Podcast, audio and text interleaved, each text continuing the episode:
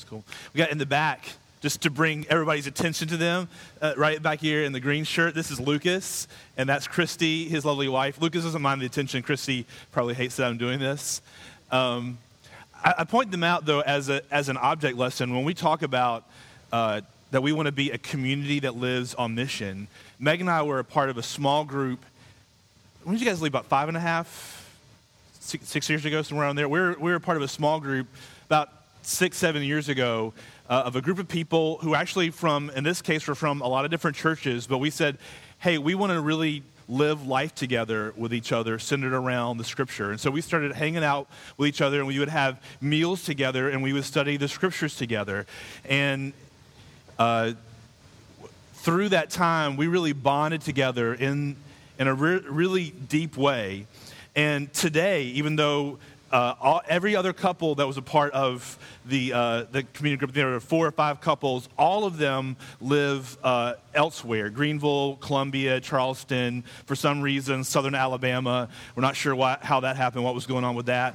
Um, but Greenville's bad enough, but they're southern Alabama, I, I don't know, that's, you know, whatever to each his own. But we are scattered around the southeast, but still to this day, them having moved away five and a half, six years ago, other people scattered, Alabama, South Carolina, still to this day, if I got a call from one of those people, even South Alabama, and they said, this is going on, this is a tough time, I would be in the car, in a plane to them right now, and I know that it would be the same for, for me. It's five years, six years removed from being around each other on a daily basis, even a weekly, monthly, seasonally basis, still to this day, there's a bond that is very, very deep. And the reason I bring that up is because that's what we're looking for as we're planning this church. I mentioned last week, we're not, we're not looking to gather a crowd. We're looking to build a culture. We're looking to build a group of people who deeply share life together around the gospel and are living it on mission living life on mission together in deep, meaningful community. That is what you and I are called to be a part of as believers. And that's our picture. Nothing less than that is what we're going for. If we next week if we had 500 people show up in this place and we couldn't fit everybody in here we would not consider that a success if we aren't building a deep community with each other centered around the gospel and the person of jesus christ living life on mission. That's success for us. That's success. And so I just want to throw that, that that's a picture, as you can see, those two awesome looking people back in the back row, six, five and a half years later, they live in Greenville. They came in here, they surprised us, came in here this morning just because they wanted to, I don't know, for no reason, love us, support us, and uh, that was really cool. They didn't come here just for that. They had other reasons to be here. I'm not going to not gonna pretend with you. If you have your Bible, you can turn to Ephesians chapter 2.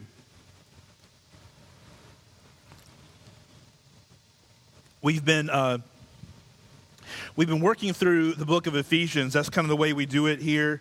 Uh, I say that's the way we do it. I mean, we're brand new, so, I mean, I guess I don't know really what that means. That is the way that we do it. Our philosophy is we're going to work verse by verse through the, different books of the Bible because really what I have to say or what Dale has to say is not what's important.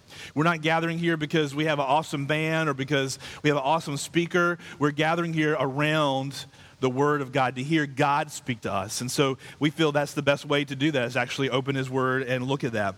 Last week we were in Ephesians 2, verses 1 through 3. And Paul's writing this letter to this church, as Dale mentioned, that he planted in the city of Ephesus. And it's a really, uh, uh, it's a really a letter to a church plant success story. Some years later, Paul had spent two or more years with them teaching the gospel, planting this church, getting established. He talks about how he had shed tears with them, how it was a labor of love when he was among them. And now he's writing back to them, this church that he loves, this plant, church plant that he was a part of. And it's a successful church plant. We know that because earlier he said that he gave thanks for them and that he said that they had faith and love that was evident among each other. So he was giving thanks for them, and now he's just like reminding them of the gospel, reminding them of what, G- what he had taught them whenever he was with them, reminding them about the truth. And he, in the end of chapter one, he was praying for them. He had a prayer for the Ephesians. And then in verse 1 of chapter 2, he, he, uh, he starts talking about uh, what our state was before we were born again. And if, if you're here today and you're not a Christian, it's the state that you're in now. If today that you are, if you're here, you are a Christian, it's the state that you were in. Let's start in verse 1. And you were dead in your trespasses and sins, in which you once walked, following the course of this world. Remember, I talked about some of us have heard the illustration that uh, whenever you were you know, whenever you came to Jesus, it was like you were out in the middle of the ocean and you were kind of treading water and you were going down, you were bobbing up and down, you were about to go down, and then Jesus showed up in some lifeboat and he threw you one of those lifesaver ringies and you grabbed hold of it and he, you were saved. And we said that's really not the picture of what Paul is painting here. He says you were dead in your trespasses and sins. He doesn't say you were drowning or you were on your way down. He says you were dead in your trespasses and sins. And so if we're to picture what a a, biblical picture of that scenario of you in the ocean or you in the lake. Uh, if you're in the Waccamaw River going on here is, is that you're not bobbing up and down about to go under. You've gone under. You are dead. You're at the bottom of the ocean. You are lifeless. There is no breath left in you. Your body is decaying. And Jesus comes, dives into the water, pulls you off the bottom of the, of the ocean, pulls you off the bottom of the lake, off the bottom of the river. He pulls you up. He gives you new flesh. He breathes life into you, and suddenly you are alive. It's an amazing thing that happened. You were dead in your trespasses and sin. We were dead in our trespasses and sin, in which we once walked, following the course of this world, following the prince of the power of the air, the spirit that is now at work in the sons of disobedience, among whom we all once lived in the passions of our flesh, carrying out the desires of the body and the mind. So he's saying, not only were we dead, not only were we blind and lifeless, but we, because we were blind and dead, we were like the walking dead. We talk about how everybody's fascinated with zombies these days. It's, you know, every other series on TV, on HBO, movies coming out, books. We're fascinated with zombies. It's the, uh, there's a whole like kind of a following on the internet of people that are waiting for the zombie apocalypse to actually happen and to occur. There's video games like we're fascinated with zombies right now, and we said that that's exactly what he's describing. That we were not only were we dead, but we were the walking dead. We were being uh, pushed along with the course of this world because when you're dead, what, what, you're not swimming upstream, are you? You're just flowing with whatever current you happen to be in. And we talked about how people don't grow up. They don't say whenever a kid, when I grow up, I want to get married, I want to cheat on my wife, and I want to destroy our family, and I want to make her, my kids hate me, or I want to, I want to get this really cool job, and I'm going to find myself in a tough financial circumstance. I'm going to start stealing from the company. And one day I'm going to, about three years later, I'm going to have good intentions to pay it all back, but I finding myself in a situation I can't pay it back and I'm getting all caught up and then I, I get arrested and put in jail for 20 years. We don't grow up saying, hey, this is the course I want to follow, but we just find ourselves caught in the course of this world, just like a lifeless, the walking dead body, just follow the course of the world. Then the next part it says, the, the prince of the power of the air, that we were. Um, following the prince of the power of the air. So we said not only the walking dead, they're just following the course of this world, but the picture of like a marionette master who has strings on us and he's just he's just making us go in whatever direction he wants to go, do whatever he wants to do because we're following you are worshiping somebody, you are following somebody. Your somebody or something is your Lord at any given time. And if it's not Jesus Christ, then it's the other prince, the prince of the power of the air, how we have an enemy who's just controlling us apart from Christ, like we're marionettes on a string. And then it said that um, the, among whom we all once lived in the passions of our flesh carrying out the desires of the body and the mind. And we're by nature children of wrath. Uh, Dale and uh, I'm not sure if it was a rebuke, but Dale and Justin brought up at breakfast on Friday. They said, oh, What was up with you talking about? Have you ever thought about with your other head? Uh, if you were here last week, there's like six of us here, so maybe you weren't, you don't remember. But I talked about how when it talks about we did, we were fulfilling the desires of the flesh, the desires of our mind. Have you ever heard somebody use the phrase, he wasn't thinking with his head, he was thinking with his other head? You know what I'm talking about? He, you guys tracking with me? That's what's going on. You know, we're following the, the course of our, the, not only the course of the world, the prince of the power of the air, but there's just certain desires of our flesh that are pushing us and propelling us in certain directions. Again, you don't wake up in the morning saying, you know, I hope I go do all this stuff. There's just something, some people you feel compelled to do that, whether it's other people, or women or men, or drink, or whatever the case may be. It's just desires of the flesh that control us and propel us in whatever direction. So we were dead, we were lifeless, we were blind, we were under the control of the course of this world, we were in control of the marionette master who's control of all of mankind apart from Christ. And we were just slaves to the passions of our flesh, carrying out the desires of our body and the mind. And we're by nature children of wrath, like the rest of mankind. We talked about how by nature we were children of wrath that not only were we dead, and so we, we, were, we acted like dead people, but we, we were all dead. Every person, nobody escapes it. Nobody is born a good person and is going to skip out on this. Every single person from birth, by nature, are children of wrath. You are born dead. You are born the walking dead. That is the situation you and I and all of us are in or have been in. That's just the truth that is by nature the way that we are made. By, the, by our father, our father's father's father's father, Adam. And by nature, children of wrath. We talked about how what you and I needed deliverance from wasn't just from sins that we've committed or the, our propensity to do sins, that what you and I needed to be forgiven of, acquitted of, saved from was the wrath of God and how that, even when I say that to a group of people, it kind of catches in my throat before I even say it. We don't, something we don't like to talk about very often the wrath of God. But we were by nature children of wrath. We talked about how that's, that's the only thing that can be just. Because if, if you get pulled by a highway patrolman and you're going seven miles over the speed limit and you beg him for mercy, that feels you feel really excited and grateful. But if somebody was driving drunk and they ran a red light, they ran into another car and killed the passengers in the car, a 4-year-old girl dies in the crash and that man stands before a judge, we don't want the judge to say, "That's okay, I'll let you go." We know that there has to be a sense of justice. That when great horrible things are done wrong, we feel that there's a sense that justice has to be served. And that is all of our situation before God apart from Christ. We are under the wrath of God. That is what we needed saving from. If you leave it there, it's not awesome news, is it? But we talked about how if you don't feel and recognize the truth that you and I were dead in our trespasses and sins, that we were following another prince other than Jesus Christ, that we were under somebody else's control, that we were traitors against the throne, and we don't feel the weight of what that means to God, then you can't appreciate the next word that comes in verse 4, which may be the best word in the entire Bible.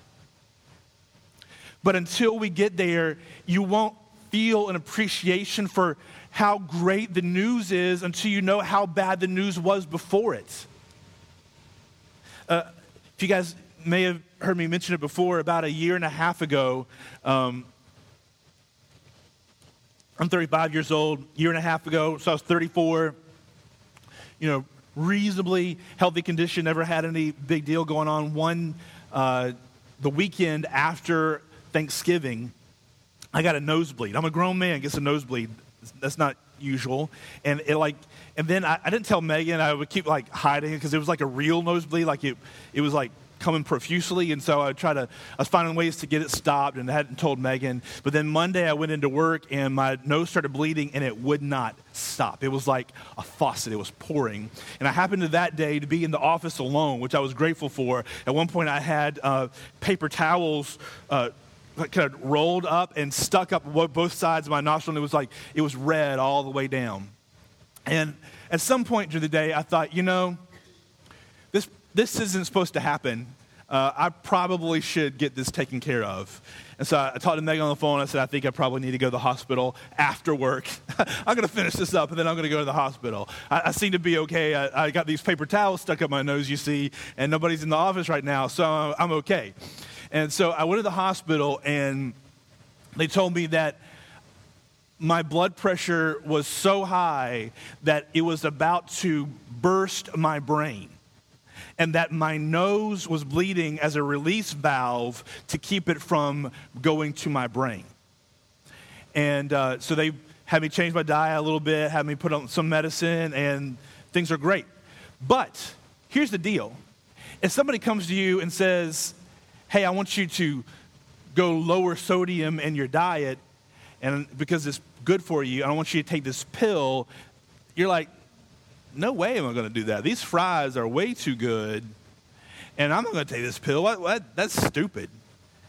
But if you know that if you don't do those things, that your brain will explode, it gets you like you're grateful for the attention. I don't like doctors. I hate hospitals. I, I, tend to get kind of faint in hospitals. Like the blood starts rushing to my head, no pun intended, and I'm just kind of standing there, and like things start to kind of ed, like black out on the edges. I get very uncomfortable in hospitals. But I was appreciative to be in the hospital that evening when I found out that if I had not come in, my brain might have exploded. You don't look forward to seeing the doctor. You don't care about seeing the doctor. It doesn't mean anything to you unless he's like a close personal friend of yours. Like you're like, hey man, good to see you. Unless you know that if he doesn't show up and help you out, you're going to die.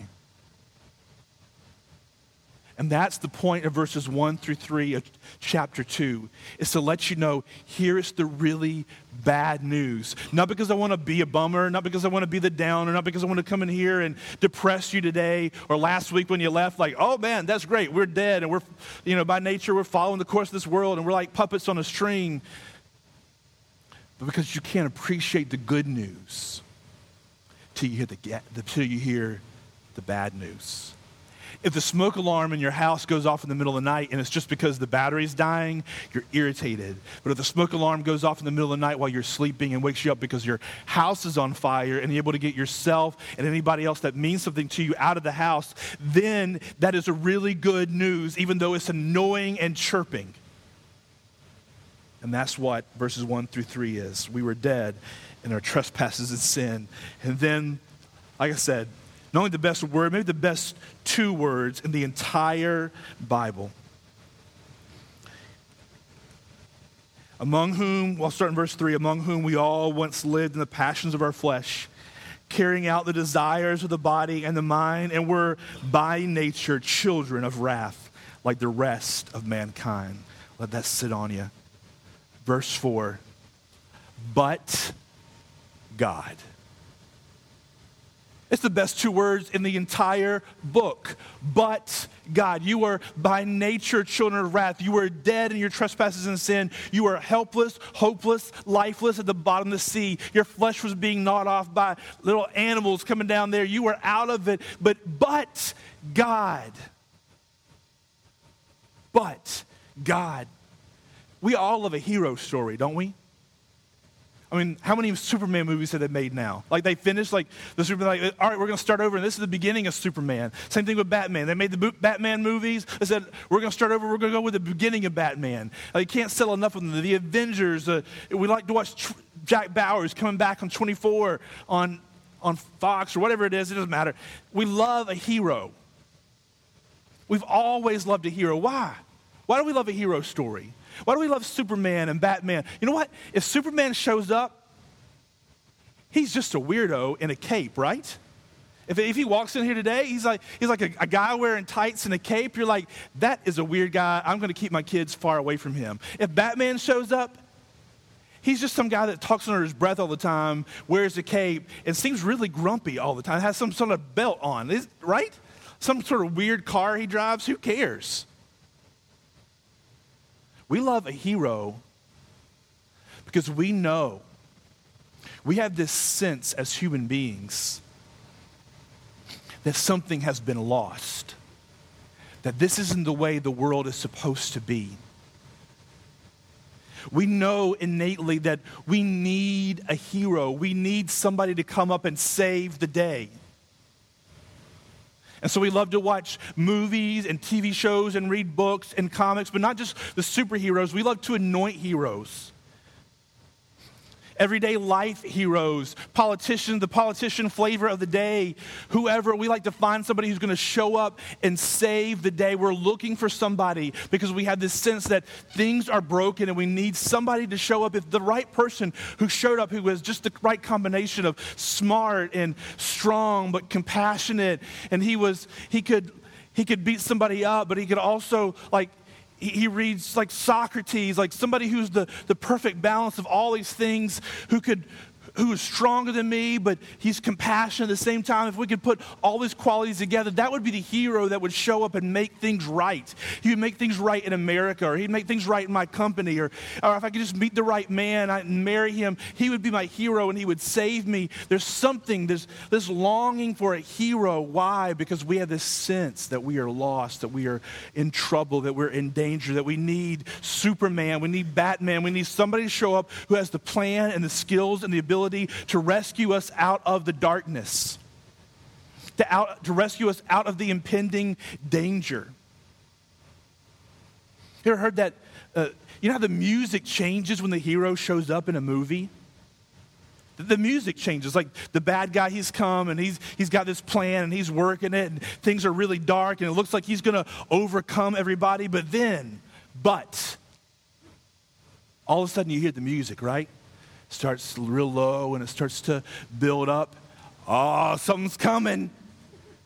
Oh, he doesn't know it. He's, you know, because don't they get like real, they get real prancy, they get real proud. The bad guy right before, for some reason, he does his, his soliloquy, his monologue about why he's doing what he did and how he did it and how he's going to control the whole world. He's like, you feel like he's stalling for time for the hero to even show. Like, why are you even do, going through this whole deal? But this music starts to occur down low, starts to build to the crescendo, and all of a sudden he bursts through the window. He plows down through the wall. He shows up. The hero is here. He's been working a plan underneath, underground. Nobody's seen it happen yet. He's been gathering his troops. He's been doing everything. He's been getting it all ready to, at just the right moment when it looks like it's really dark and the bad guy's are going to win. He shows up on the scene to save the day and the music builds to the crescendo. It's called a herald. It happened, it started, well, I don't know when it started, but it, it was a common thing that happened in the medieval times whenever the queen or the king's favorite gladiator or uh, knight would show up to the fight. The herald would play the trumpet, play the horn, or whatever the bugle thing that he played, in order to let everybody know the king's favorite, the queen's favorite is here, the herald, heralding the coming of the hero. But God, that's what's happening in this text here. The music's playing, it's building to a crescendo, but God. Because you see, as we're talking about a story, we look at this book, it's one big story. It's a lot of different books, but it's one big story. And you and I are not the central characters in it. In a story, you have a protagonist and you have an antagonist, and then you have supporting characters and all these other things that go on in the plot line. You have a protagonist and an antagonist. The protagonist is the one that the book is about, the story is about this person. The antagonist is the bad guy. And in this great story that God has written from the very beginning, you and I aren't the protagonists. We tend to read scripture as if we're at the center, as if man is at the center, as if, as if at you and I are at the center of the story. But you and I aren't the protagonists in the story. God is. The story's about Him. It's not about you and me. I was reading about the elements of story and the protagonist, the antagonist, and I read this article that's talking about the supporting characters. It was saying the supporting characters may have a, a, uh, a long backstory. They may have a long and intricate backstory, but still the story is not about them. It centers on the protagonist so when God created the heavens and the earth, He put man in the garden, the, where we fell in the very beginning with Adam and Eve, is thinking it was about us. And it's not about us. We're the, you and I aren't the man who shows up in the cape that saves the day. You and I are the one that's tied up and trapped. And the hero shows up and conquers the antagonist and frees us. The hero shows up on the scene, but God. But God. Think about the nature of that, how, how that happens, how that a hero shows up is, is darkness. It's, it's, it's the, the, the clouds are gathering, the bad guy's about to take over. His plan is working, he's overwhelming everybody.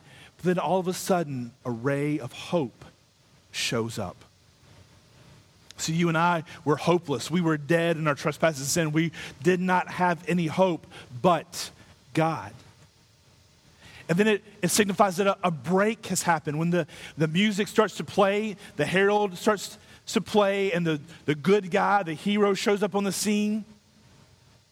It means there's a break. It used to be like this, but now it's like this. And it happens suddenly.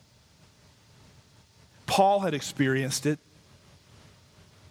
Paul thought he was a, Paul was actually a really good guy. he tells us in other places about how he kept all the law that God had given. He was a really, really good guy. He was the kind of guy you want on your side. Only problem is he got so serious about the way that he thought he was following God correctly that he started killing Christians. And one day, whenever he was out on this errand, going about his way, but God happened and light shone out of nowhere, and he was knocked down, down on the ground. He was blinded because God showed up suddenly on the scene. But God, we were dead, it was dark, the clouds are gathering, but God suddenly showed up. Historically, he showed up at just the right time in ancient Palestine, but also just the right time in your life he showed up. And then let's look, let's look at what, what this tells us about the protagonist. Let's see what this passage tells us about the main character. The story of Scripture, the story of history of creation isn't about you and me, it's about God. Let's, let's see what this is telling us about the protagonist. but God being rich in mercy. Being rich in mercy. You know, um, when I when I step out of my door in the morning, I don't check to see if there's any ants that I'm going to happen to step on. I, don't check to make sure there's no there's no uh, little ant hill that I'm going to crush, any beetle that I'm happen, every single step that I take. When I, whenever I'm driving down the road, I try to avoid the animals I can, but I, am not worried. I'm not thinking I, I'm going to try to avoid all these bugs that are going to fly into my windshield and on my grill. But God, much more compared to God, are if a bug, what a bug is to me hitting the grill on my car, are far far, far more important than what you and I would be like to God apart from, apart from His mercy towards us. He is infinite. He is huge. He is big. We are tiny compared to Him. We are infinitesimally small compared to Him. And yet, but God is rich in mercy. That He looks down upon you and upon me who are in our lowly, sinful condition apart from him were not only smaller than a bug compared to you, but was a traitor, like a traitor bug to him, like a mosquito annoying him, stinging him.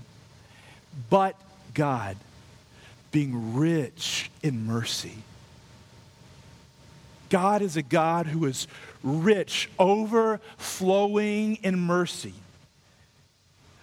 He, he is the Warren Buffett of mercy. It is pouring it out, it is oozing out of every part of him. Not because there's anything in you and I that merits that or draws that from him. You know, like babies, like we, are compassionate towards babies because they're cute and little. Puppies and kittens, they evoke a certain amount of compassion towards them. But we were odious to God.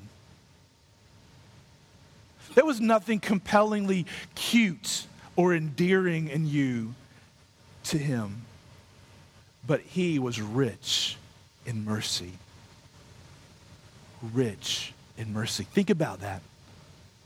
A God who is infinitely larger than you and I.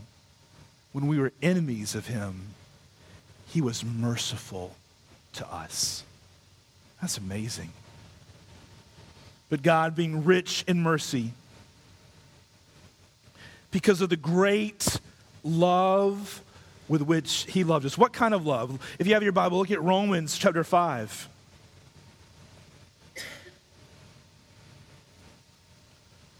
But God being rich in mercy because of the great love with which he loved us. Even when we were dead in our trespasses, made us alive together with Christ. Ephesians 5, verse 7, saying almost the same thing.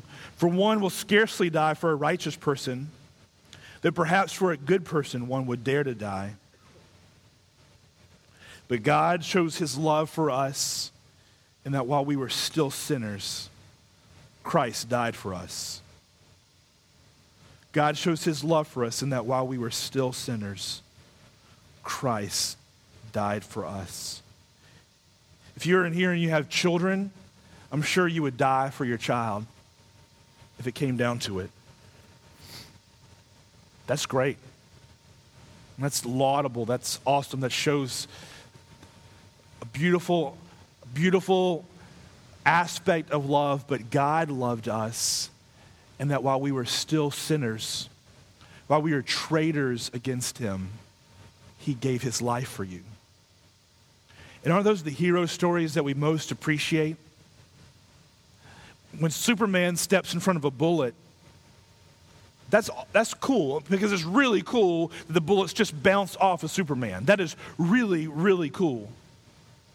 But the heroes that we most celebrate are those that throw themselves in harm's way for those that are innocent. And they sacrifice life or limb their body, their life, themselves for the sake of somebody else. And God did that for your life and for my life when it didn't count for anything. See, that's the thing. As a human to human, human life counts. But to God, when we were under his wrath and we were by nature children of wrath, odious to him, traitors to him apart from anything else, he sacrificed his life for us, the just for the unjust. God is rich in mercy, the great love with which he loved us, even when we were dead in our trespasses the third aspect of his character that this, this uh, little section shows us is made us alive together with Christ. He made us alive. In that, in that illustration that we were using about somebody throwing the life vest out to you or the lifesaver, uh, that's not the way it happened. You were down the bottom. He made you alive. You weren't in a position to beg for his mercy. You and I didn't want his mercy. We didn't want to follow him or love him. But he made us alive. He breathed life into us like somebody who chokes in a restaurant and doesn't have the, before they even, or, or has a heart attack and they don't even have a chance to ask for help, they're down and somebody shows up and breathes life into them. They do CPR, they, they, they do whatever it takes in order to resuscitate them and bring them back. You were in that position. You could not ask for help. You did not want help. You didn't, you, in fact, you would have turned him away if you were in a position to even reply to him, and yet he made you alive. Not because of anything that you had to your merit, not because you were good looking or smart or you were a good person or even you were a bad person. God did that. See, Paul was a really good person, and he, say, he was saying we were all dead apart from Christ. So whether you're a, quote, good person or you're a quote, bad person, no matter what, we are all in the same state. And if you are alive today, you're alive because God came and breathed his life into you. He made you alive. Look at, the, look at that phrase. This is the words that he uses. He didn't come and ask you, hey, you want, you want to come with me? He says that when we were dead in our trespasses, he made us alive together with Christ. He did it. He didn't have to be merciful. He didn't have to be loving. He didn't have to look on you and make you alive. He did it because it pleased him. And then the last thing He made us alive together with Christ. By grace, you have been saved. By grace, you have been saved. Grace is unmerited favor. It means you didn't have anything going for you. You didn't have any, you didn't have any marks in the pro column. You ever done that, try to make a decision, you do the pro and con columns? You didn't have any pros, you didn't have any marks in the pro column. On the scoreboard, you were at a big fat zero. By grace, you have been saved. By grace. Look down further in Ephesians 2 which we'll be covering in a few weeks.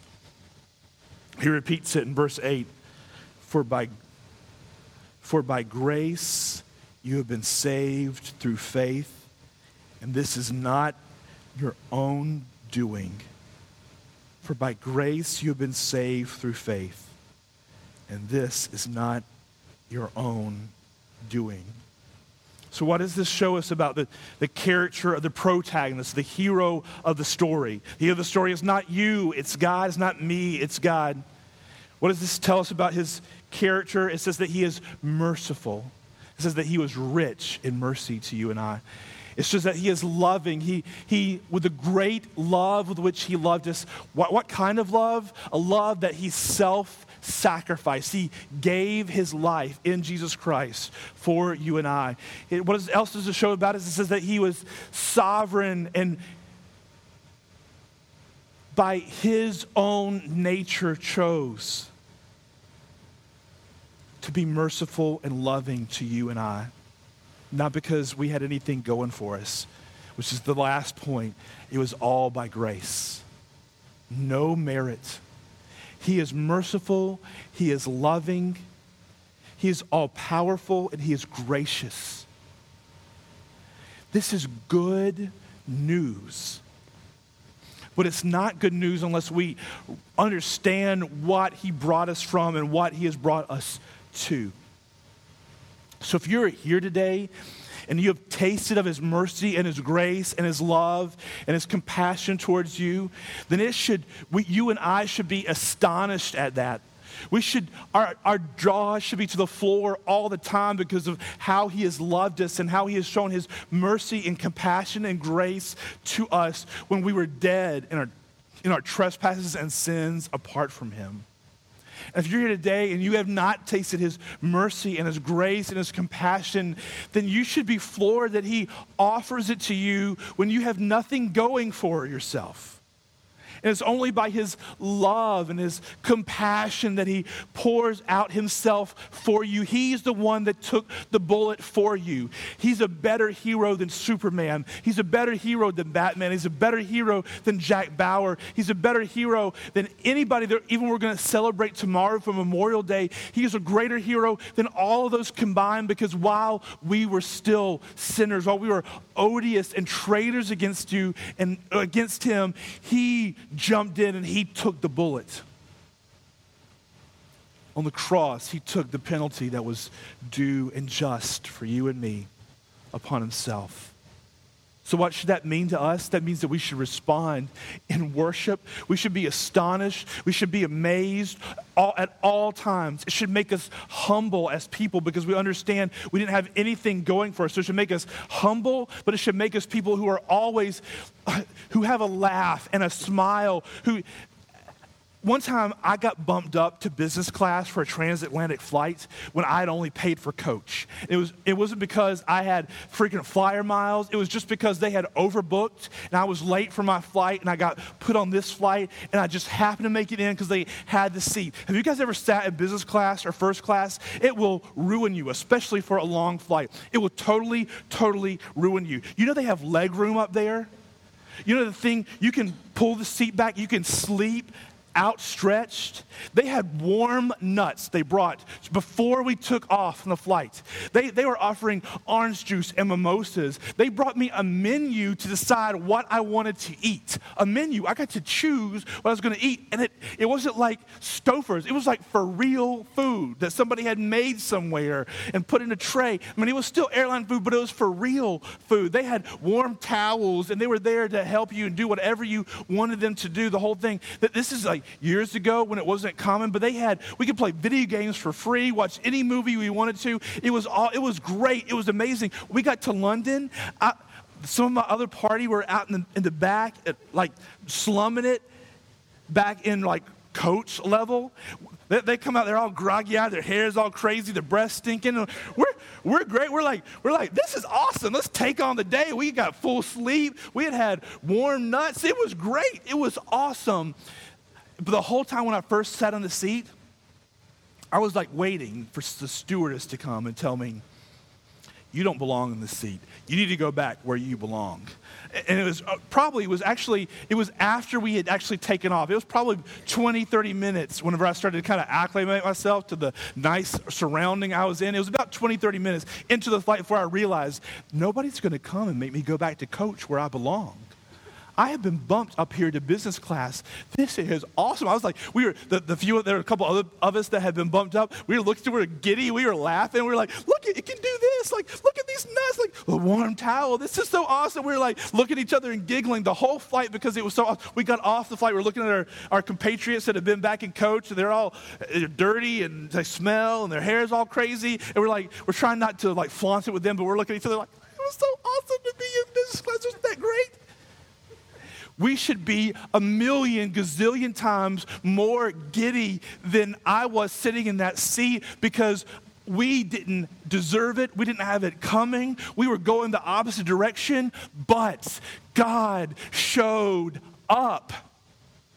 We should be laughing. We should be joyful. We should be looking at each other and be constantly amazed. Can you believe this? We have tasted of His mercy and His love and His graciousness, and we didn't have it coming to us.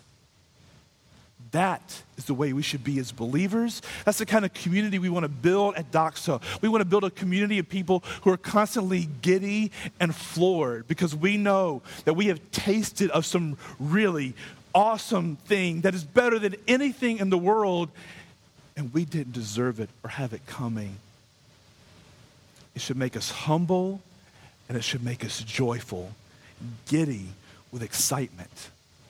This doesn't mean every day I'm floating on a cloud and there are bluebirds and unicorns taking me to work, but it does mean that in the midst of, even in the midst of sorrow, there can be joy. Even in the midst of things not quite going my way, there can be a deep satisfaction that is, that is based upon the unmerited love and mercy and grace that God showed to me out of his own nature. It's a hero worth celebrating, and it's a hero worth worshiping, and it's a hero worth following into battle. Let's pray. Father, you are um, full of grace and mercy. You're full of love. And while we were still sinners, while we were traitors against you, while we were in a, a position of of being under your wrath, your justful wrath towards us, that you showered grace and mercy.